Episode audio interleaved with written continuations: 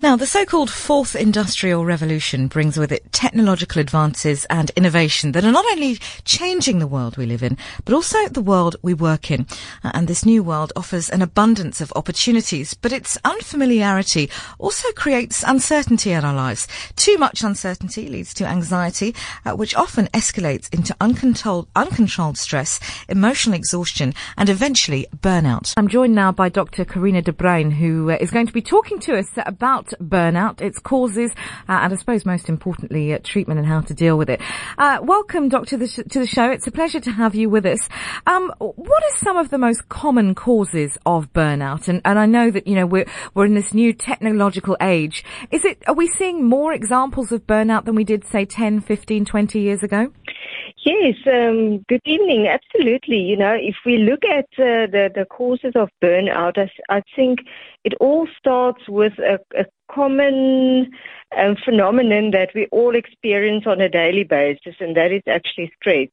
So if we think about um, um, all of us are experiencing stress, and if we think about all the technological advances and all the innovations and all the expectations that are put on um, employees to be innovative and to adjust to the all these the, the fast-moving world, it's causing a, a whole lot of extra stress now, stress in, its, in itself is not really uh, the biggest problem, um, because it can actually be quite um, uh, have a motivational aspect to that as well. But when it becomes quite uncontrolled, um, it may lead to to emotional exhaustion and burnout and a whole lot of anxiety. So it's too much uh, too much stress, not being able to cope with with the demands um, that the world of work is is um, putting on the employees. Well, it's very common, of course. Most of us will feel some anxiety at some point uh, in our lives. How do we know when it's become problematic? What are some of the signs of, of perhaps chronic anxiety or, or to the point where it's become very, very unhealthy?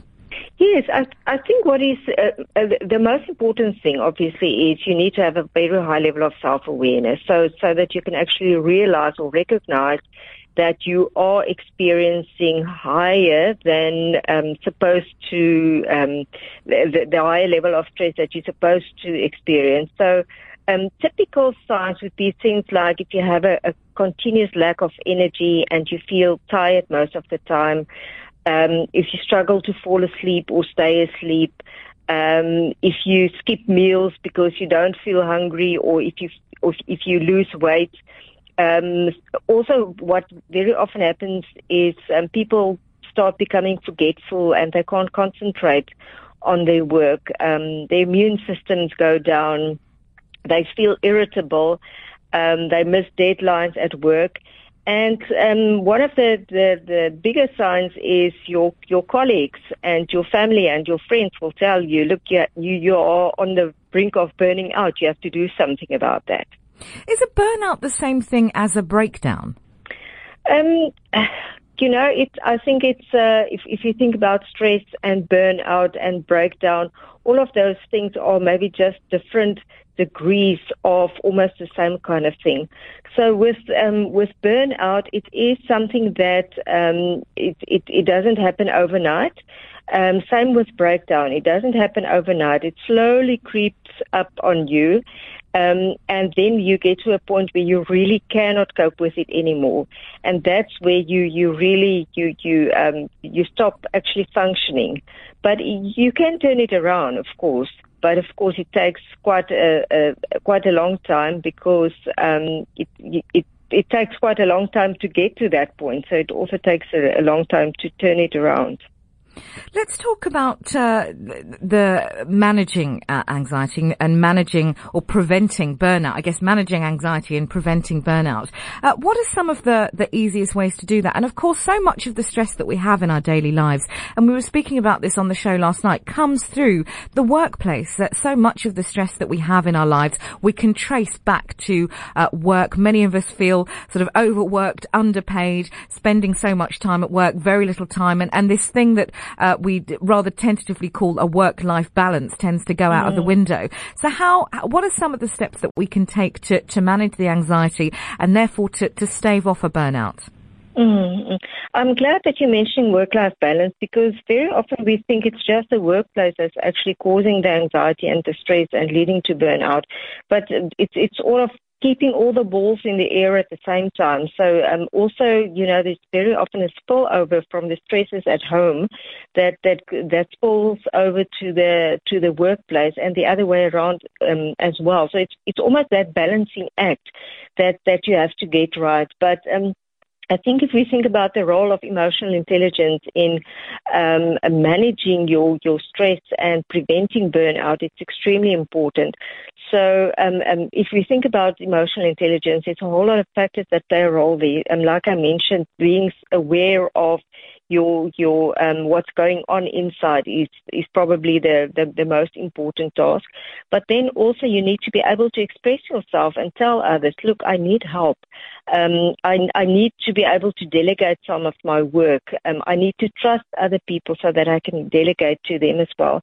And then, of course, one of the most important um, resources for coping effectively with your stress and anxiety is um, trusting relationships. So we have to have courage to be open and honest um, with others about how we feel. And, you know, it's, it's not a weakness to you. You're not a failure if you at the point of, of burnout or actually before you get there, if you experience a lot of anxiety, it's human. So it, it is very important that we have the courage to, to share that with other people who can support us in that regard as well. And then, of course, maybe look look at stress management um, uh, techniques and problem solving techniques that one can actually learn. Those are skills you can learn.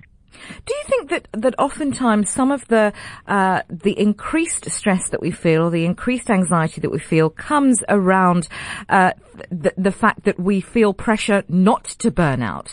If we were given permission, uh, perhaps to sort of say, you know what, actually, I need to take a few days. Um, do you think that that might minimise some of the, the, the negative feelings that we are experiencing? Where so many of us are thinking, well, I can't afford to take off work. I'm worried what my boss will say if I say that I need a few days. Uh, you know, that yeah. the kids still need to get to school, the bills still, still need paying. There's this, so much of the pressure comes from almost not having permission and not having time to burn out. Absolutely, you're so right. But I think that is, those are actually things that we tell ourselves. So we need to give ourselves permission. Mm. We all get, if, if you work in a company, you all should take leave. Your, your managers must actually force you to take leave as well when you or she sees that, that you are really stressed out because that impacts your own personal performance, but also in the end it has an impact on the company. So you have to, you have to be aware of the signs. You have to realize, you know what, I can only do so much. I am only human and I need to, I need to fuel myself again. I need to take some rest. I need to get my energy back. Um, in order to to deal with all the challenges that come around again. Let's talk about uh, just just really basic things and and the things that we can do because obviously it, it would be lovely if we could afford, all afford perhaps to go to a to a, you know to therapy um, or or something like that. But it's not something we can all afford. What about the basic things that we can do within our home? And I'm talking about getting enough sleep, uh, having enough exercise, uh, trying to eat as healthily as possible. I mean, how important is good quality sleep in terms of reducing stress, anxiety, uh, and and other uh, problems like like depression? Etc.? If we look at the at the basics of stress, um, it really has an impact on our bodies and it has a neurological impact as well. So, um, if if our bodies and if if we don't control our bodies, and that that's one of the the easiest things that we can do is control our sleeping, our eating, our exercising, all of those things.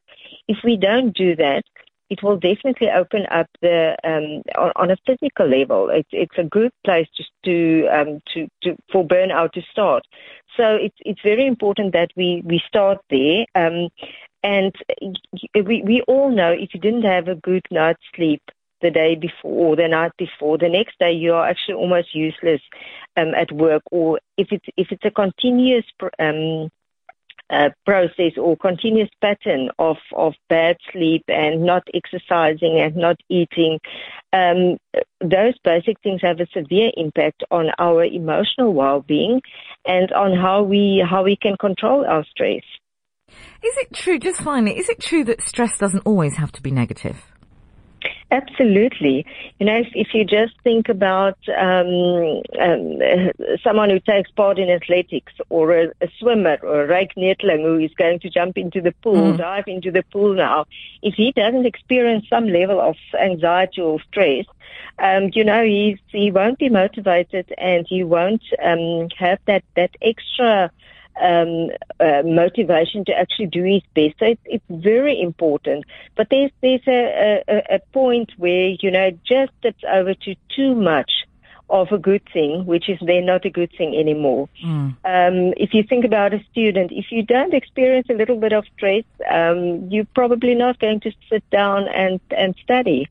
Um, if you write exams and you don't experience a little bit of stress, then it means you're not going to apply your your thinking to the best of your abilities um, because there's there's not that drive or not that need. So um, yes, uh, if if someone doesn't experience any stress, then they are often too relaxed which means it has a negative impact on the, the performance. Mm, mm, yeah, for sure. Fascinating, fascinating stuff. Doctor, thanks so much for joining us and, uh, and giving us an insight into burnout, which I'm sure many people will find extremely useful. I should just say to our listeners that if you are dealing with stress, with anxiety, depression, uh, you can of course get help uh, through the South African Depression and Anxiety Group by going to the website, which is www.sadag.org. Doctor, once again, thanks so much for joining us. Thank you.